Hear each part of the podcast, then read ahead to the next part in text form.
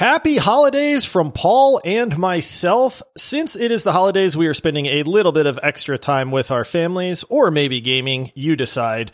But we are going to dive into the vault and bring you one of our favorite episodes, and that is our episode on Valheim. This game came out of nowhere. It took everybody by surprise.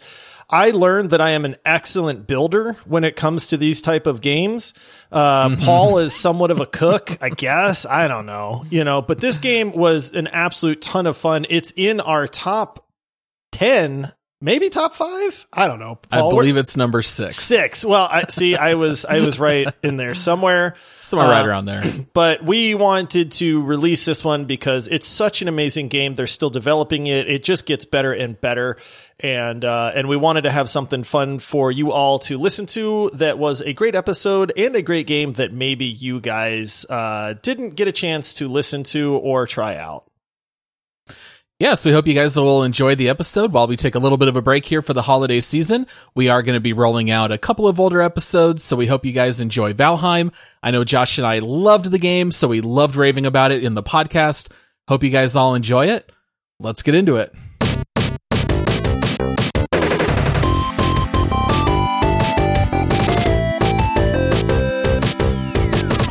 Whether we live or die today is already in the hands of the gods. Fear not, fight well. And if you fall, surely Odin will take you to Valhalla. Boys, it's time to get our Viking on, because today we are deep diving into the biggest surprise hit of 2021 so far, Valheim. Welcome to the Multiplayer Gaming Podcast. Come join us at the bonfire, where we have some delicious lox meat roasting over the open fire, which I dare say pairs delightfully with the barley wine. I am your host, Paul, the spiritual descendant of Eric the Red, and with me, I have two of my Viking brethren, our sea captain and explorer, the Leif Ericsson of our clan, Todd. Hey guys, I never knew how much I enjoyed stew until this game, but I have a new appreciation for it. There's so many good stews in this game. We're going to break them all down one by one in a few minutes. This is the stew cast. Yes, the stew cast. All right, and then finally, guys, I ran out of Vikings that I know by name, so I had to Google search famous Vikings for this one. So he's the Chris Carter or the Daunte Culpepper of the podcast, Josh. What? Daunte Culpepper? That's a football player. Wrong type of Viking. Wrong Vikings. I can't believe you didn't call me Loki, man, the god of mischief. Come on. That would work better. Too. Yes. We've already called you that before in past podcasts. Right. We've talked about that. Maybe I like it when you guys say, like, hey, you're the god of mischief. You just want to be a part of the Avengers. That's true. I really do. Although Loki was not an Avenger either. So. He was like in the Avenger family. He was like a cousin. No, he was the brother to Thor. Adopted brother of Thor. Right. Yes. As Thor likes to point out, he's adopted. Yeah. All right, so I'm really excited to talk about Valheim, guys. I feel like this is one that really snuck up on us out of nowhere. I was so glad, Josh, that you wanted us to cover this. I didn't even hear about it, and you just said, "Hey, I keep hearing great things about this brand new game in early access called Valheim." And then I saw it was 1 to 10 players and just bought it. I did not see a single video ahead of time. We just jumped right into this game. I feel like it has been such a joy to discover this kind of out of nowhere, and the game's had enormous success. Whew, crazy. And I'm so excited. 4 million copies sold, I think, as of this recording. Dang. Yeah. By the time it comes out, it could be 5 or 6. Every 2 to 3 days, I see another milestone where they say, "Hey everyone, thanks so much. We've sold another 1 million." It's wild. And it's a small development team. I think they said 5 guys. Which is insane. Guys. Let's see. So it's $20, and they've sold 4 million copies. That's $80 million divided by 5. Steam takes half of that. All right, that's true. 30%. Yeah, the 5 of them, I'm sure, are doing just fine. So, in case anyone is unfamiliar with Valheim, here is Steam's description of the game. A brutal exploration and survival game for 1 to 10 players set in a procedurally generated purgatory inspired by Viking culture. Battle, build, and conquer your way to a saga worthy of Odin's patronage. So I think that that description does hit on the key terms. The key verbs there are explore, survive, battle, build, and conquer. I think that that is a good description, but there's so much more to the game than that when you actually start to break it down. So I thought it would probably help if we kind of start like on the broad, kind of explaining what this game is, and then we'll start to narrow in on some of the other subjects and then also share some of our stories that we've experienced along the way. So who wants to maybe jump in here first and give a brief explanation for how the world works and kind of what you get dropped into? So the world is kind of an open world sandbox. You start off with just your fists. And you're around this like monument with a whole bunch of stones that you don't really know what they do. You have a crow that's your guide throughout the game. And then you run around and you have to like punch bushes and trees and stuff to gather mats, and then you can build better things. And then it starts to create this cycle of you gather mats, you build stuff, you can, you know, craft pickaxes and a whole bunch of different items. And then you can gather mats faster, and you can start to gather other mats, and then you build more stuff. Then you gather new materials, build more stuff. And then it's like that for kind of the rest of the game, but it never gets boring. Like there's always something to learn.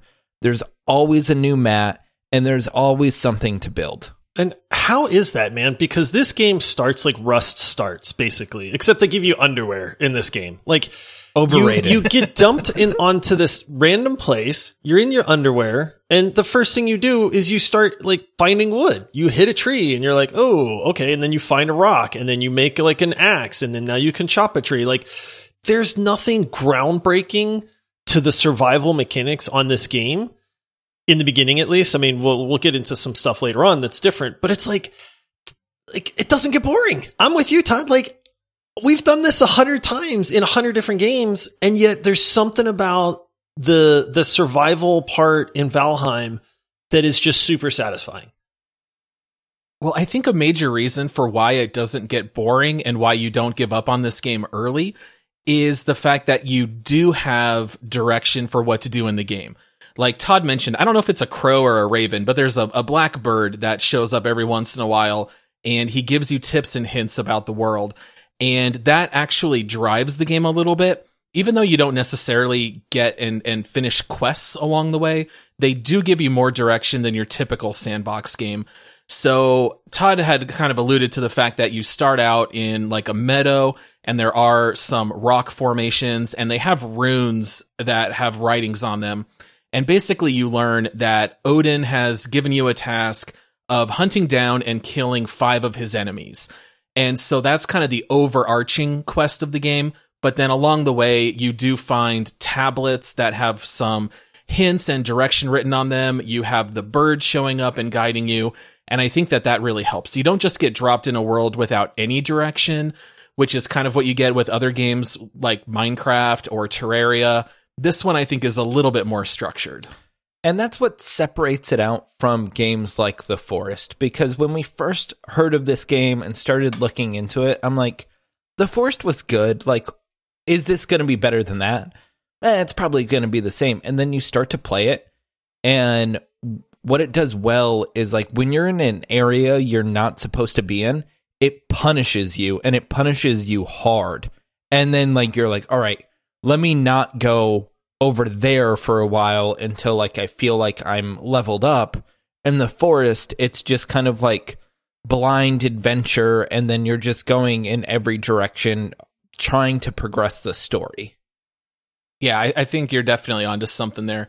Josh, do you want to talk a little bit about how there's like different biomes and kind of how that works with the procedurally generated world?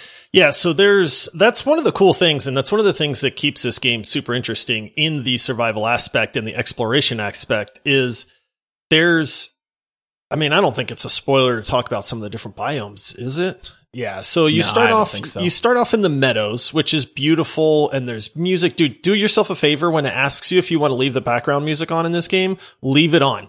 I'm telling you, because the meadows are so soothing and peaceful, and there's birds flying around, and then there's freaking wild boar that start trying to gore you, and then there's deer that are honking and running away every time you're trying to hunt one of them. But then, you know, you slowly, all of a sudden, you get to like the Black Forest, and the Black Forest is like dark, and then it's super clustered, and all of a sudden things are attacking you, and then you hear the ground start shaking. And then you're like, what the heck is that? And then a gigantic troll like starts walking towards you. When the first troll appears, it blows you away because it towers over everything around you.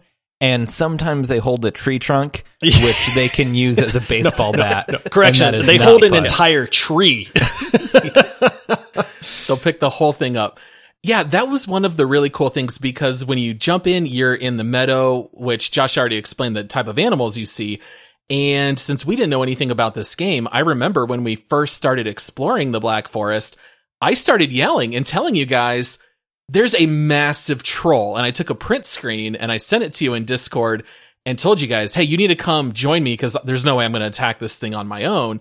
And so it was really neat. I think one of the reasons why this game has been so successful and why we loved it so much is that the game does have an awful lot of crafting and base building. And when you pick up a new building material for the first time, whether it's a piece of wood or a piece of flint or a stone, it will pop up and give you a list of all the new recipes that you have just learned. And I feel like that kind of progression over the course of the game really drives you to keep exploring and finding new things and figuring out what these new materials do. Yeah. And then, I mean, the biomes thing is super cool too, because you're going to spend a lot of time in these, right? Like the Black Forest always butts up against the meadows. So then the Black Forest, you start discovering things like skeleton crypts and like dungeons and stuff like that are in the game. So then you're like, oh wow, this is super cool. And then as you're running around, all of a sudden you start seeing snow. And you're like, oh, dude, there's a snowy mountain. So you start trying to run up the snowy mountain, and guess what? You start freezing to death. And then you're like, wait, I can't even go here yet? And then it's like Todd was saying, the game does a very good job of punishing you when you're not supposed to be somewhere yet. And I love that, man. I love that, like, ooh, I want to come back here. Like, I can't wait to come explore this new area and figure out, number one, how do we survive here? Number two, what's going to be here? Because you know there's going to be good stuff there if... like you can't even, like if you're freezing to death just from trying to run up this mountain. So my first encounter with a biome that I knew I wasn't supposed to be in was the swamps. I hate the swamps. I got so much. An area and then I was like, oh, like I'm pulling up, and then all of a sudden snakes or like little leeches start attacking my boat, and I freak out and I jump out of my boat. Then I start seeing skeletons and then just monsters I haven't even seen before, and then just get wrecked. And then it's like, what was that? Like, what did I just find myself in? And then, like, you scavenge and get your stuff back on another run. But then later, like, you have that, like, what was that? How do I get there? What weapons and stuff do I need to build? And then you finally get to the point where you're like, all right, I know there's something crazy here. Let me slowly start to go into the swamps. Let me, like, go on the outside of the swamps and slowly poke in until you start getting more and more and more confident.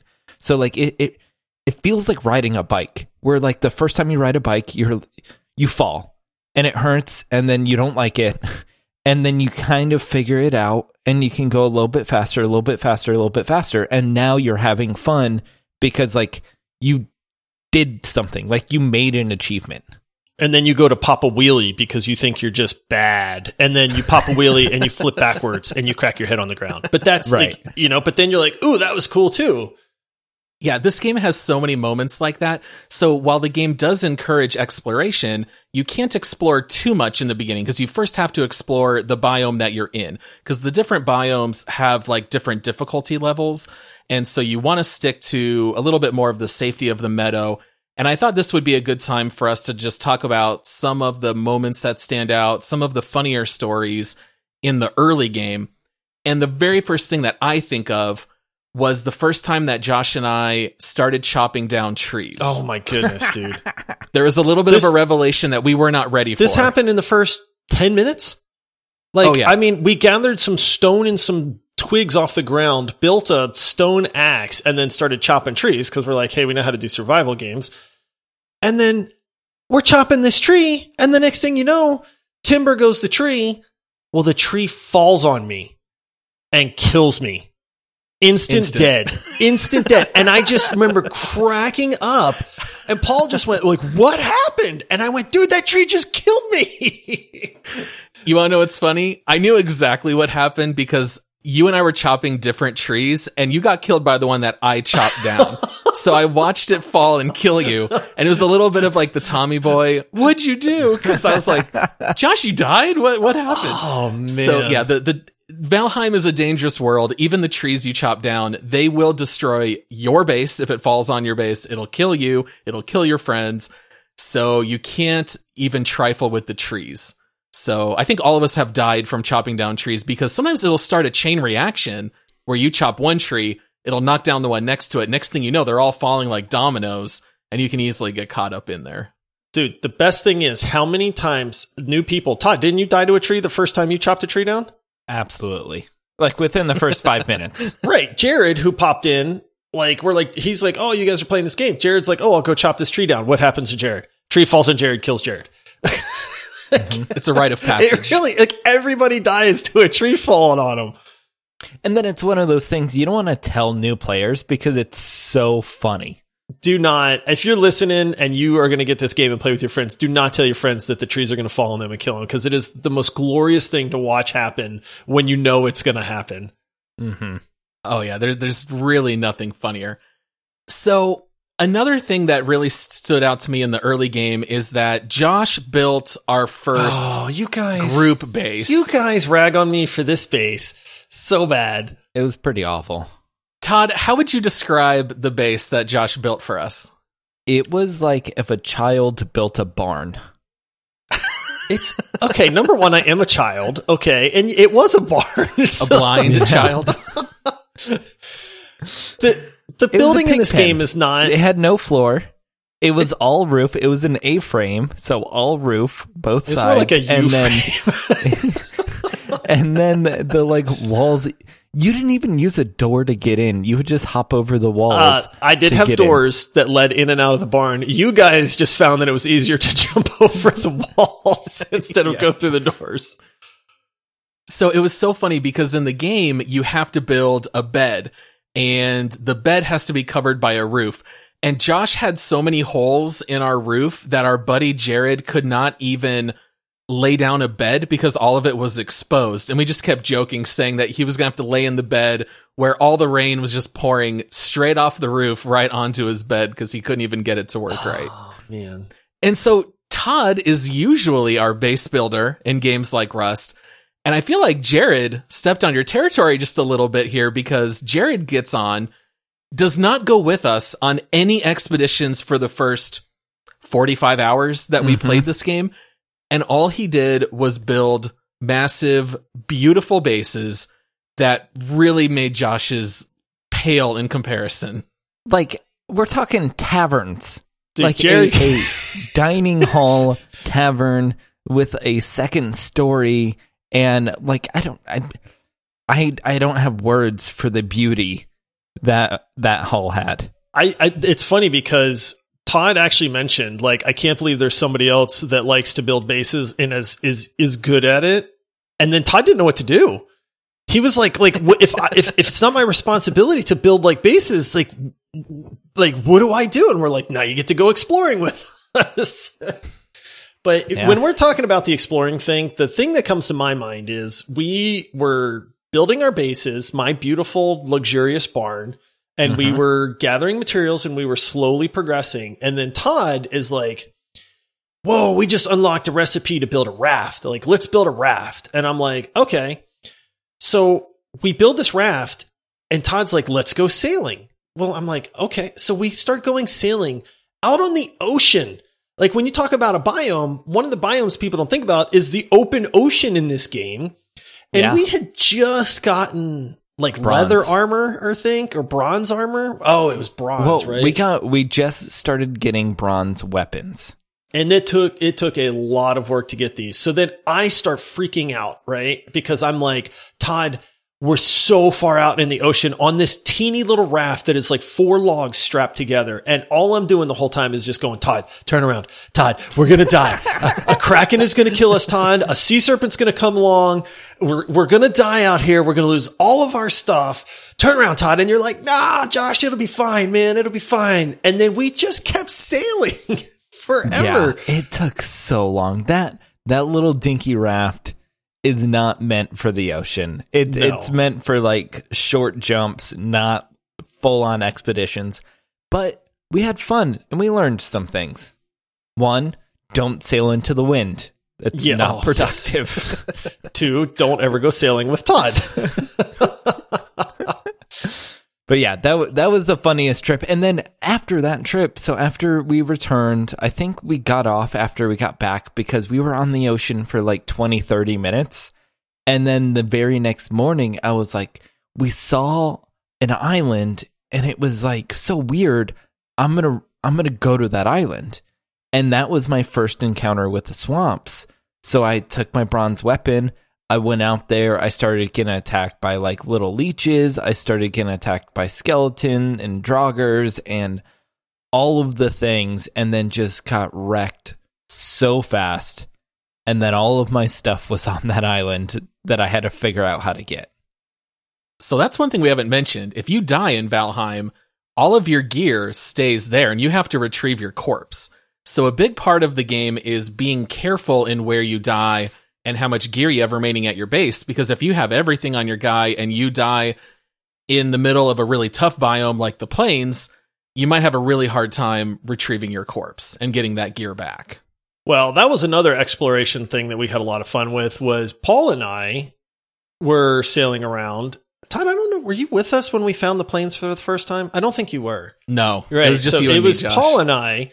We're sailing around. We're like, oh, there's an island, and it looks nice. It looks nice and accommodating. It's not the swamp or the Black Forest. Sandy beach. Yeah, so we're like, oh, what's this? So we park the boat, and we get out, and there's these giant, like buffalo-looking things that we had never seen before. And we're like, whoa, what are those? And then we hear this laughter. We hear this, ha-ha. Yeah. And we're like, what is that? And then all of a sudden, I see a little goblin. Well, any nerd knows that goblins are super weak, right? Like, they're goblins, right? Like, you don't have to fear goblins. So we're like, oh, and I'm like, dude, look at that goblin over there. Well, Paul shoots an arrow at it, and it laughs, and it comes wandering on over, and then it just chucks a javelin straight through my chest and one-shots me, and my little tomb, because you have this, like, little tombstone thing that pops out when you die, and my little tombstone just goes... And all I hear is Paul cracking up, and then he starts running from this goblin that are like super strong, man. So that ended up being a tough trip to go back and retrieve our corpses, because that was all the way across the ocean. We were far. That was not an easy corpse run. Yeah. So one other funny thing in the early game, before we kind of move on to talk about some other stuff, is that inevitably when you're playing with a large group of people, and we've been playing mostly with a group of 4, but even as high as like 7 or 8. And inevitably you end up collecting a whole lot of loot, and you're putting all of this stuff into chests, and you just have too much gear. And sometimes you just don't know what to do with it. Right, Josh?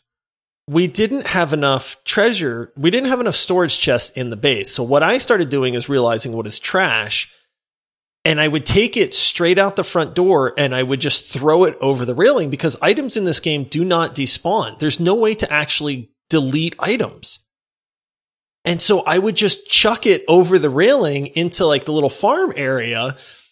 Well, after doing this for like 3 days straight, we had the largest trash pile you've ever seen just sitting in this farm. It was like a city dump. And the worst thing is, like, it sparkles if there's like loot on the ground.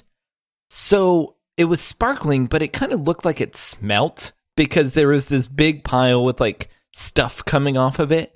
And in the game, there's these giant troll heads that after you get a few, you don't need them anymore. So there was like 4 or 5 troll heads. So we have this just giant pile of heads and garbage sitting next to our farm, just sitting there and smelling. Oh, yep. So one thing that I think is important to note is that we have been very careful to not Google and look up too much information about this game, because we just wanted to experience it for the way it was designed to be played. The game gives you a little bit of direction, but a lot of the fun is just figuring this stuff out on the fly. And so we've been very careful to not look up strategies about bosses or how to find them or anything like that. And so there might still be things about this game that we don't know or really understand because we're just playing it. And I think that's the best way to do it, because we have also had experiences that have not always gone well while exploring. So, for example, we finally gathered enough mats and we got some iron nails and stuff like that. So we built this big, giant Viking ship, and we set out with 5 of us, right? It was the 3 of us and our buddies, Jared and Andy. Mm-hmm. And so this is kind of like a multi-step question here. But first of all, Josh, how do you feel about the wind in Valheim? I hate the wind in this game, dude. I like sailing. I'm a good captain. Like I've worked on fishing boats, like in real life. Like I know how to work a boat, right? So, but this game, I hate the wind, man, because if the wind is in front of you, your boat don't move. It's not like other games where it doesn't move as fast, right? It's not like Sea of Thieves where you can sail into the wind, but you just kind of go a little bit slower. In this game, if you're sailing into the wind, you are stuck. And you're so stuck, you can't even freaking turn the boat, man. Like, yeah. It's terrible. Todd is so much of a better sport as captain of the boat, because Josh just gets so mad at the wind. Every single time Josh is our sailor, the wind inevitably goes the other way. And I think Josh secretly really hates sailing, even though he tends to try to be the one controlling the boat. Todd is always just cool and calm and collected, where he'll go at a weird angle and then try to use that momentum to go forward. But I never sail any of the ships, because I completely just let you guys do that. The worst was when I was like, Josh, come on, like, let me sail. Like you're getting frustrated and all that. I'll figure this out. Then like the whole area turns to fog, so I can't see anything, and a big sail's in front of my face. So then I'm like, hey guys, make sure you spot for me. And then you're like, all right, lands on our left. Like, just make sure you stay to the right a little bit. Oh, there's a little bit of land on the right. Like, go back left. Land straight in front of us. Stop.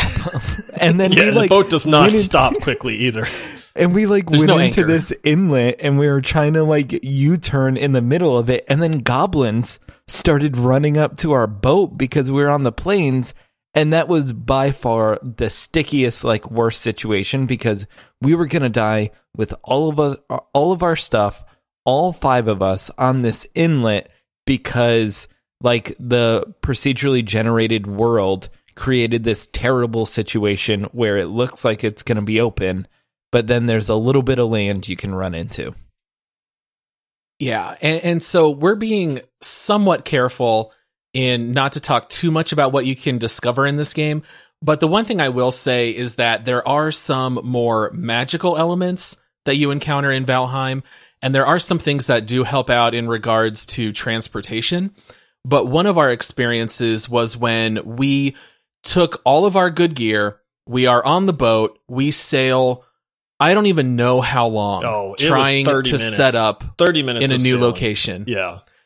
Yeah. And so we just sail for the longest time, and our buddy Jared, totally not his fault. Bless your heart, Jared. Somehow was missing a gray dwarf eye, which was a vital component to what we were trying to do that we did not realize we were missing until we were 40 minutes sailed away from our base. And I'll just let you guys share the rest of that story. What ended up happening? Well, Jared was very apologetic. So one thing we have to... So when you craft in this game and when you build in this game, one of the things I absolutely love about it is you can dismantle something and get your materials back. Like, I love that, right? It's like, it's not like once you build it like Rust where, hey, you've spent it and you can't get it back, right? Like, if you build it and you break it down, you get all that stuff back. Great. So... Jared was like, oh, I'll break this down. I'll get the materials we need for this non-spoiler thing. We're being intentionally vague.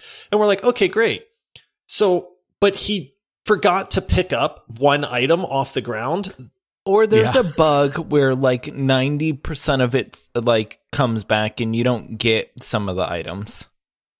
Yeah, maybe. I think he just forgot. So we get 40 minutes away and we're like, okay, go ahead, like put that thing down. And Jared's like, we're missing something, guys. And the thing, you can't get the thing that we need anywhere nearby. It's only in like a different part of the world. And we're like, what do we do now? So now we're stuck needing to get a gray dwarf eye, which is only in the Black Forest.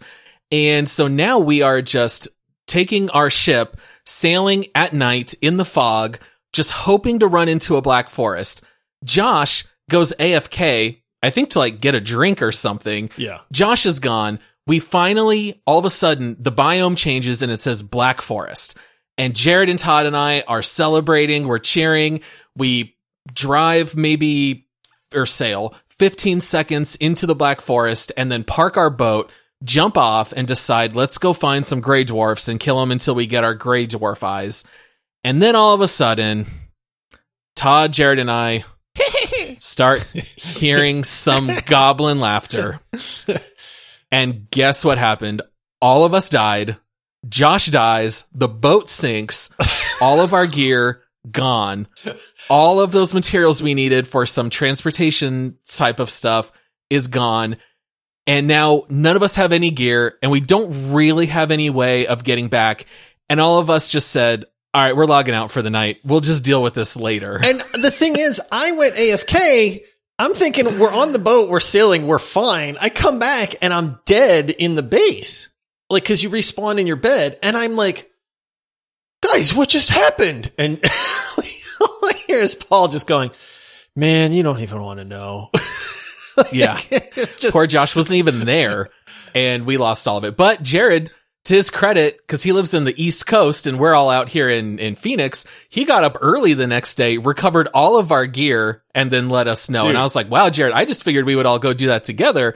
But he went out and did all that in the morning. You know somebody feels bad when they gather the stuff to build a second boat, sail for 40 minutes to get back to where you all died, grab everybody's stuff, like get it up and running to where we can get back there faster, you know, than we need to. Like, I mean, Jared, kudos to you, man, because I would not have done that. I would have been like, so guys, we getting all our stuff back tonight, but he took care of all of it, man.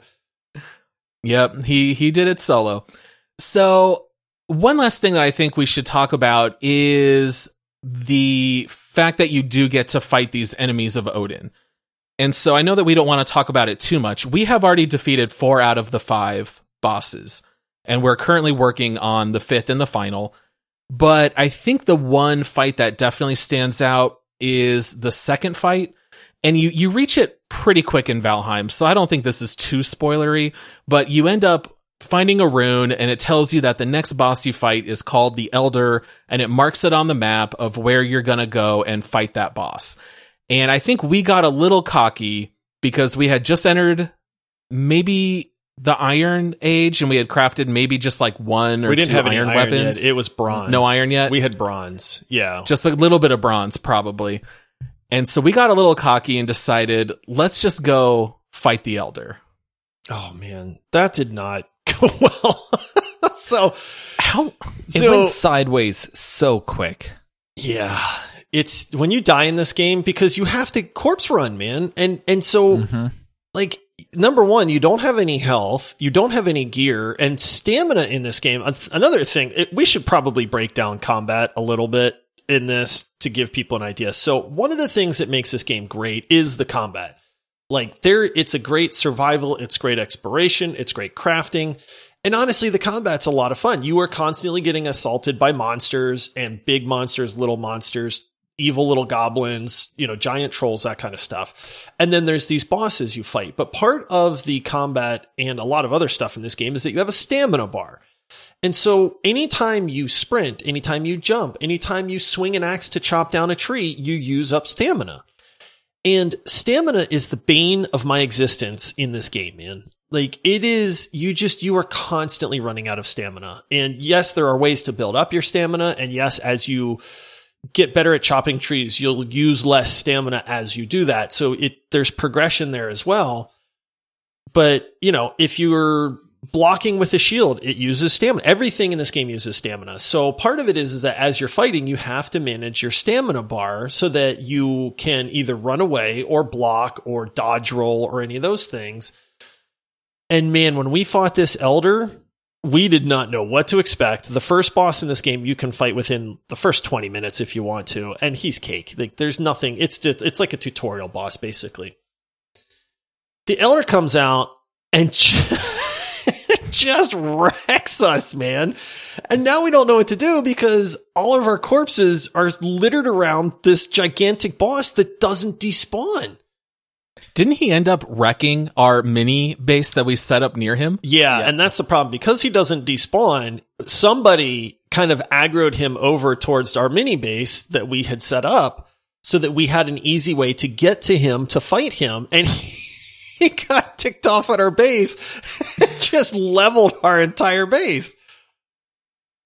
Oh, it was such a funny fight because the elder basically shoots out tendrils and stuff towards you, but all of that is destroying the trees around you, and it's destroying us, and there's wood flying everywhere, and he's destroying the ground, and we're trying to cut line of sight and get back to our gear, and it felt just so chaotic. I think we actually legit probably fought him and did corpse runs for 20 to 25 minutes, I think. Oh, I think it was longer than that. It was at least. Yeah. Yeah, and I feel like for me, that's kind of when I realized, oh, these bosses are not something you're going to crank out quickly like the first one. You actually have to progress in the game, build up your armor, build up your weapons, upgrade them, and then maybe you'll be ready to take on the boss. Well, and every boss has like a different weakness or like a different strategy. Like, I don't want to get into it too much, but like, we, in the bosses we fought, like, we didn't always attack the boss the same way. Like, there's different weapons in the game, which I think we should get into.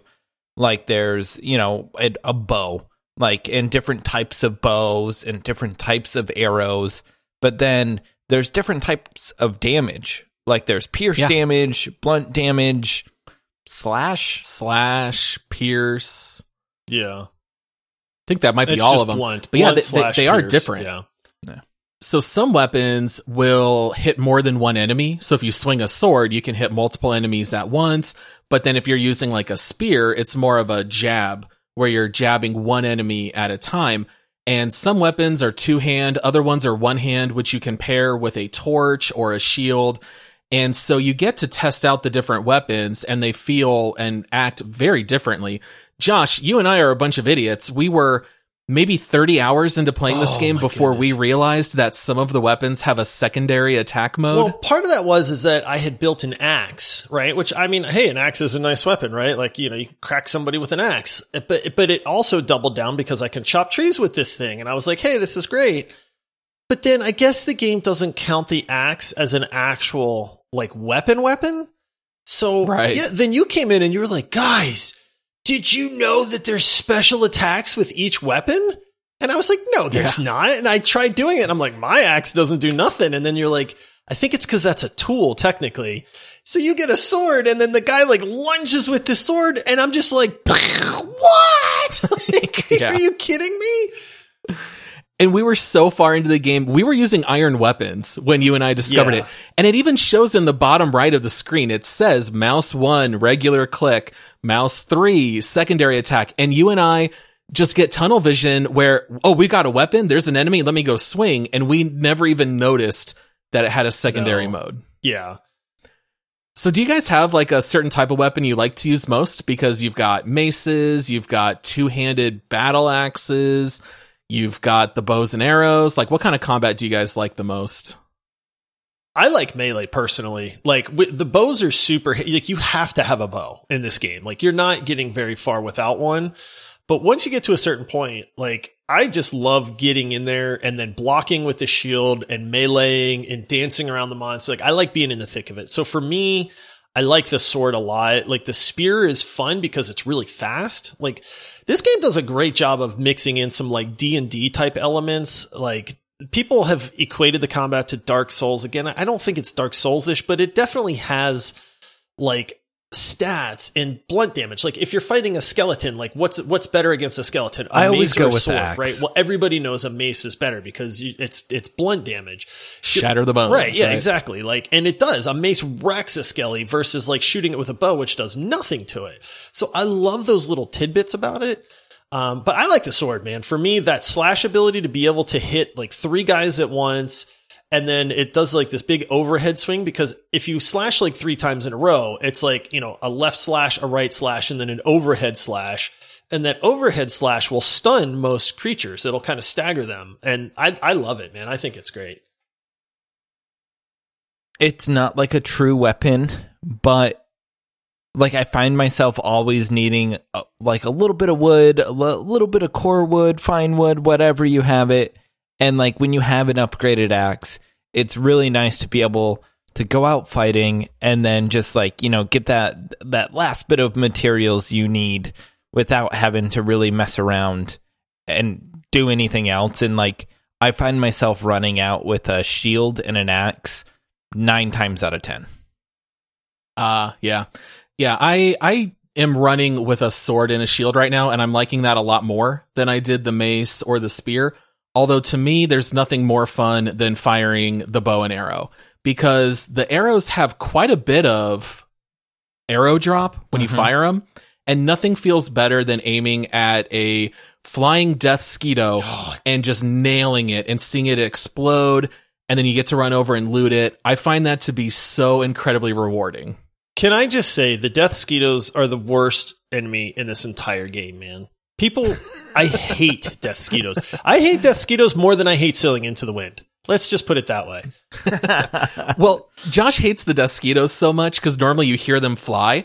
Well, when you're in the swamp, every once in a while you hear some like buzzing fly sounds. I will whip around. And Josh would start freaking out and be like, is there a death skeeto? I hear it. I know there's a death skeeto around. And it's just the ambiance of the swamp. Oh, I hate those things, man. Yeah, you guys will see. You play some Valheim, you'll realize, man. So I don't think we have the time to get into the details, but there are just so many things to do in this game. It can feel rather overwhelming. There are beasts in this game that you can tame, where they will end up loving you, and then if you have multiple animals, they will procreate, and so you can actually run a little bit of a ranch if you want to. There is farming. There are elements of beekeeping and making potions. What else am I missing? Like, what else can you do in this game? I mean, there's a lot of crafting, making stews and like food over campfires, like building shelters. You can build with wood or stone. I mean, there's fishing. To give you an idea, just in our group of, like you said, we have like 4 guys that are the core. We've had up to 6 or 7 people that have popped in here and there. But like, I love exploring, and I do like a lot of the metal gathering. Like for a while when we were getting bronze, which is super labor intensive, like we were just doing copper and tin runs nonstop, right? Like we kind of gravitated towards the let's go out, let's gather some stuff and bring it back. Todd has always been pretty much a base builder. You know, Jared just went hog wild with the building of the base stuff. We like fighting bosses. Like for me, I love the progression. So I love finding a new, you know, mineral or material, I guess, and then having it unlock these recipes and being like, ooh, guys, like we just found this. Like now it says we can make this, and this. And that's like that to me, that's a lot of fun. I thought a lot about this. Josh, you're like definitely the adventurer where you're running head first, like not looking behind you, and like you're just going to explore the new biome. Paul's definitely like, all right, what do we need? Let's get the materials we need. Let's like do progression, very like methodical on like how we're going to do the next thing. Jared's like, you guys go out. I'm gonna stay home and build the base. And then, like, we come home to, like, 6 carrot stews. And then I'm the character that's just, like, 5s across the boards. Like... It's true. I'm not any one, but then, like, if Josh needs someone to run in a new biome, I'm right there with them. If we're going to adventure to see the Kraken, I'm not going to stay home. But then at the same time, when Jared needs someone to hold a beam for him so he can build the base, I got him. Yeah, I think that's definitely true. Todd's almost like the support character, even though there's no healing other players. Todd is just down for whatever the group's doing and whatever needs done. Yeah, and dragging me across the ocean and getting us almost killed. Like, I'll say this too, like, because I know we have to kind of start wrapping up, but this game, there are so many like, oh my gosh moments in this game as well that just happen, you know, and that's one of the things that, you know, we released a little snippet on social media, but Todd and I were out in the ocean exploring and came across a little island, you know, and we're like, oh, there's something on that island we've never seen before. Todd, go look at it. And Todd goes out and he's like, oh, they're barnacles. Cool. Well, you know, anytime you get a new material, it usually unlocks crafting stuff. So Todd starts pickaxing these barnacles and he's like, oh, dude, we got chitin. Oh, I just unlocked like a new dagger and a harpoon and all this stuff. So he's pickaxing another one. I'm waiting in the boat. The island starts moving. Yeah. And then we just like, we lose shaking. Our minds and we're like, Todd, get on the boat, Todd, it's moving. And Todd, and I just see Todd running and like trying to jump and swim to the boat. And like, but that's like, there's like, that's one moment out of like 100 that happens in this game. Like, that's what makes this game amazing. Yeah. And I'm doing a whole YouTube video pretty much based off that one moment because it was so insane. And then kind of the build up we had to that moment. But yeah, I mean, this game has a ton of them. Like we started early on with the trees falling and then like with the ocean, and it's, you find yourself in these chaotic moments where you're making like these small decisions, but then they're always hilarious. Like it always leads to a tree falling on you or like pitting up locks against a Deathskeeto and then them fighting each other. Yeah. And then you're just running away, just super thankful. Yeah, it's very funny how some of the stuff in the game will interact with one another. That was one of the pleasant surprises where all of a sudden you're worried because there's another monster joining the fight, but sometimes the monsters will fight each other. Mm-hmm. So, you know, Valheim is just such a massive game. I feel like we could easily go 2 hours just talking about it. The last thing I'll say is that it is still technically in early access, but man, is this game well polished. It's already a very complete game. Occasionally you will craft or you'll pick up certain materials that can't be used yet. So it does seem like they'll still add things in the future. There is also like a biome called the Mistlands. We ran into one. The biome's completely empty. There's nothing there. So obviously they're going to fill it in.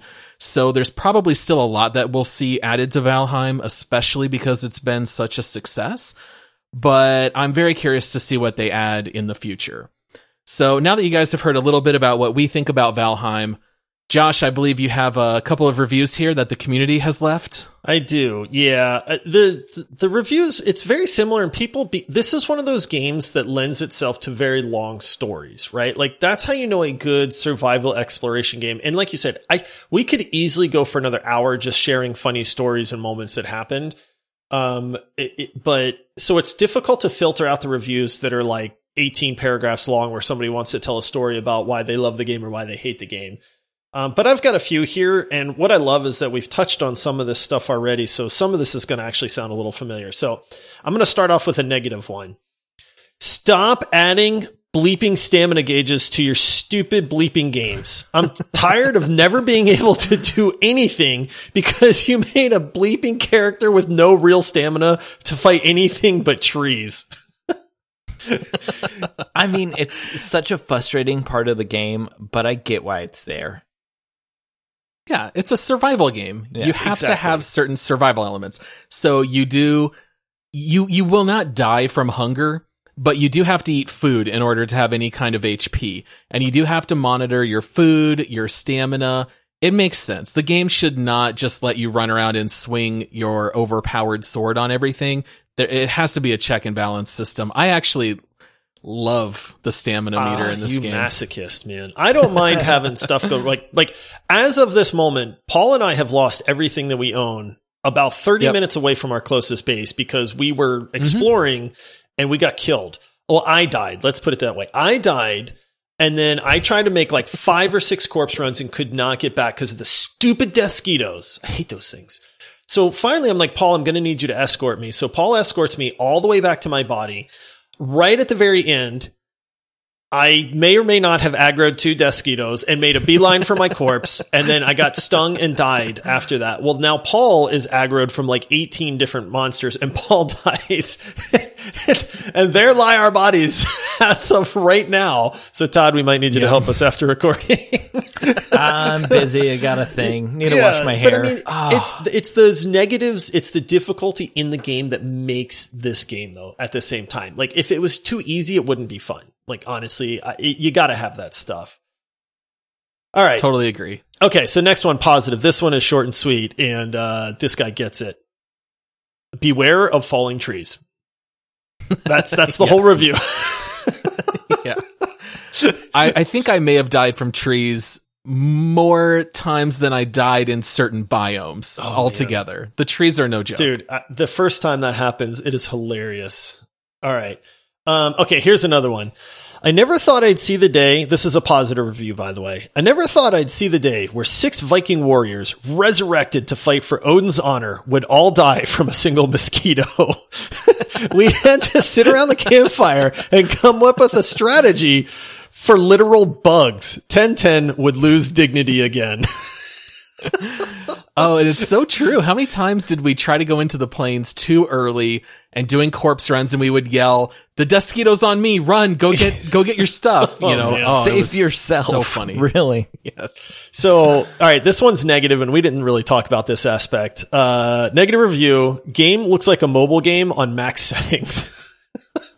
Yeah. So people, a lot of the negative reviews on this game harp against the graphics on it. Which is crazy. I think that's dumb. The graphics are not amazing, but they're not supposed to be. This game has focused 100% on the gameplay and the weapons and the crafting and the building, and those things are all 10 out of 10.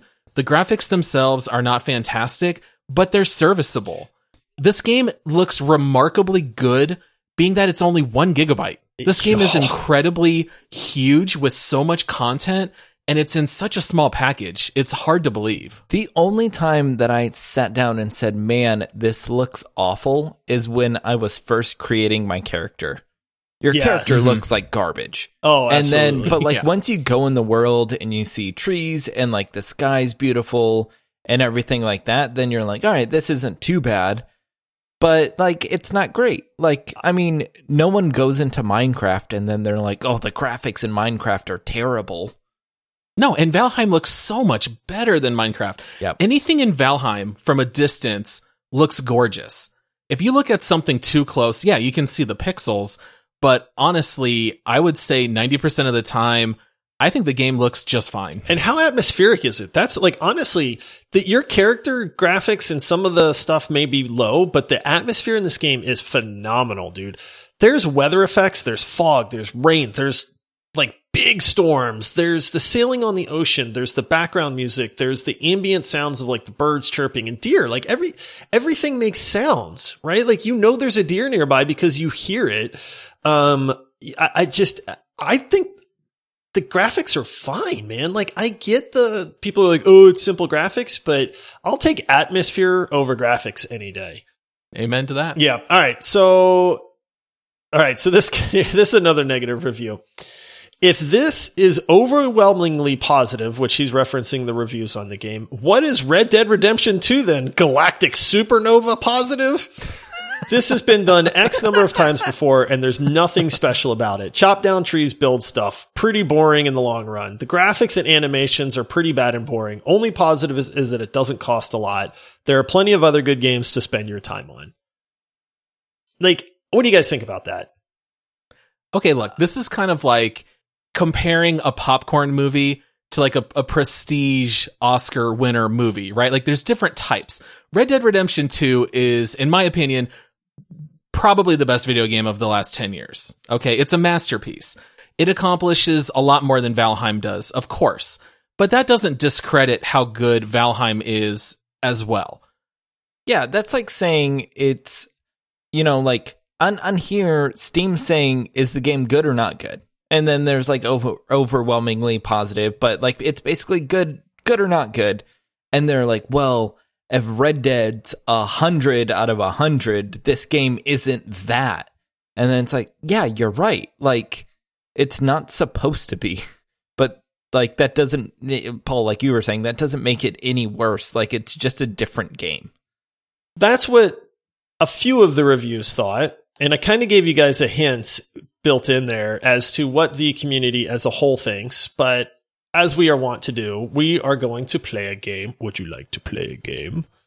And we are going to guess what we think the percent reviews are. So who won last time?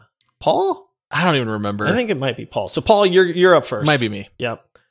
All right. Well, yeah, you dropped a huge clue saying it's overwhelmingly positive. Given the success and how much people seem to love it, it's obviously super high. I'm going to say 96% are positive. That's what I was going to go with. Now it's over under. Oh. Yeah. I'm going to go slightly under, so 95. 95 for Todd. Okay. I forgot to write down my score before I looked at the reviews, so in all honesty, I am not going to play this round. And I'll just say that, Paul, you hit the nail on the head, 96%. And 96%. And here's the thing. Most of the negative reviews commented on two things. Either that people didn't like the graphics, or what's funny is I literally looked at their playtime and it's 1.1 hours played. And it's just like every other survival game, negative review. And it's like, dude, you are bonkers if you think you can play an hour of this game and be able to kind of have an idea of what's going on there. So, all right, Paul, well, as the champion, lead us into the next segment, buddy. All right. Hit that music. Hey, baby. Welcome to Make Love, Marry, or Murder. And that's all I'm going to do for that. I'm not good at this segment. So we are going to be rating this game on our scale. Are you going to make love to this game, marry this game, or murder it? I have no problem going first. It's a marry. There is so much to do in this game. It's only $20. You can play solo. You can play with friends. You get so much bang for your buck. I feel like I say that a lot on this show, but you really do with this game. I have some very minor quibbles. I think this game is an absolute slam dunk, home run, out of the ballpark. You know, it's fantastic. Yeah, it's going to be a quick segment. Yeah, marry. Absolutely. Yeah, marry for me as well. I have found that we did a little bit of grinding in this game that started to get old. Like, we got in this groove where we were really just trying to focus on straight up progression in, like, moving from bronze to iron and then iron to the next thing. And then from that thing to the next thing. And it started to wear on me a little bit. But I think that was our fault. I don't think it was the game's fault, you know? And then as soon as we kind of stopped doing that and we kind of got back to the exploration part again, like, I found that I was having a lot more fun with it again. So, I mean, this is an easy marry. I think that we are starting to approach the end of the content that's in early access. So I'm a little hesitant to say, like, I'm going to keep just grinding this game for the next, like, 2 months without more content coming out.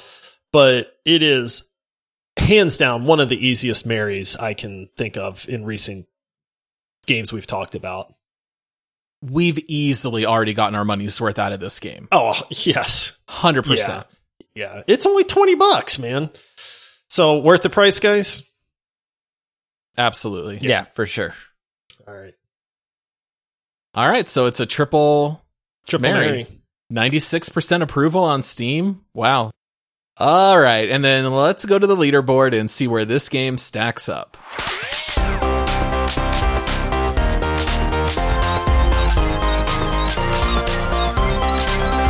All right, guys, taking a look at our leaderboard, in case we have any new listeners that aren't familiar with this segment, we have a list of 36 games that we have covered on the show, and we try to rate them against each other, even if they are from vastly different genres. We have a master list going from number 1, which is Overwatch, all the way down to number 36, which is Overcooked 2, and basically we just have to come up with a consensus rating of where we want to put in the current game. So for all three of us giving it a marry, I know that all three of us have been loving it. I know it's going to be somewhere near the top. So taking a look at the list here, we've got like number 3, Rocket League, 4, Rust, 5, Call of Duty Warzone, 6, Hearthstone. It's right in that area. Do we think it's in this range or down? For me, it's in that area. For me, it's 5, right below Rust. Like I have a hard time with like Rust or this game. Rust, I definitely have higher highs, lower lows.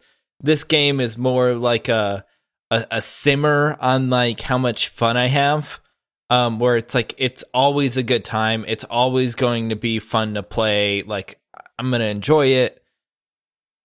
But the times in Rust I've had are so great, so funny. There's more randomness with like random people. Like there will never be a scenario in this game where Josh runs around with a guitar and gets tips from other players. Right. You're right.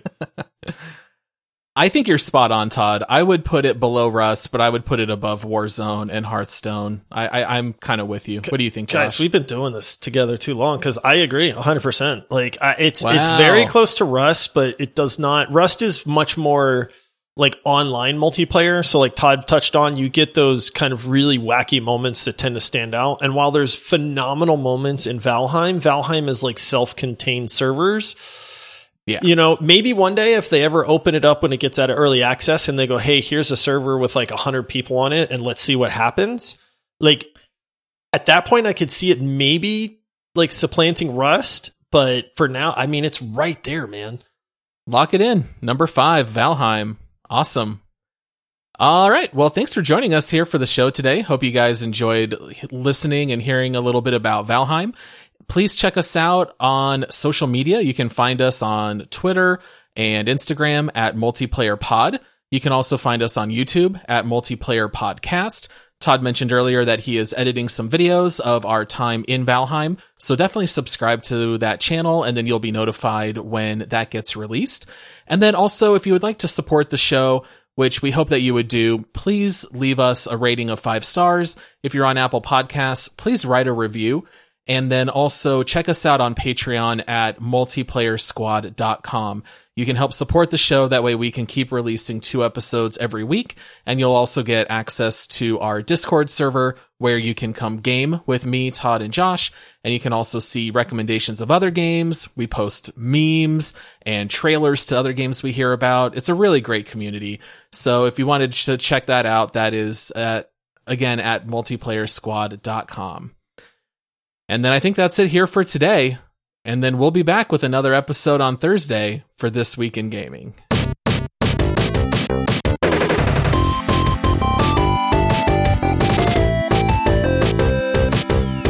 Todd, can you help us get our corpses back now? I really had a lot of stuff. Todd, you got an hour to escort me and Josh. And are you willing to kill 18 death skeetos along the way?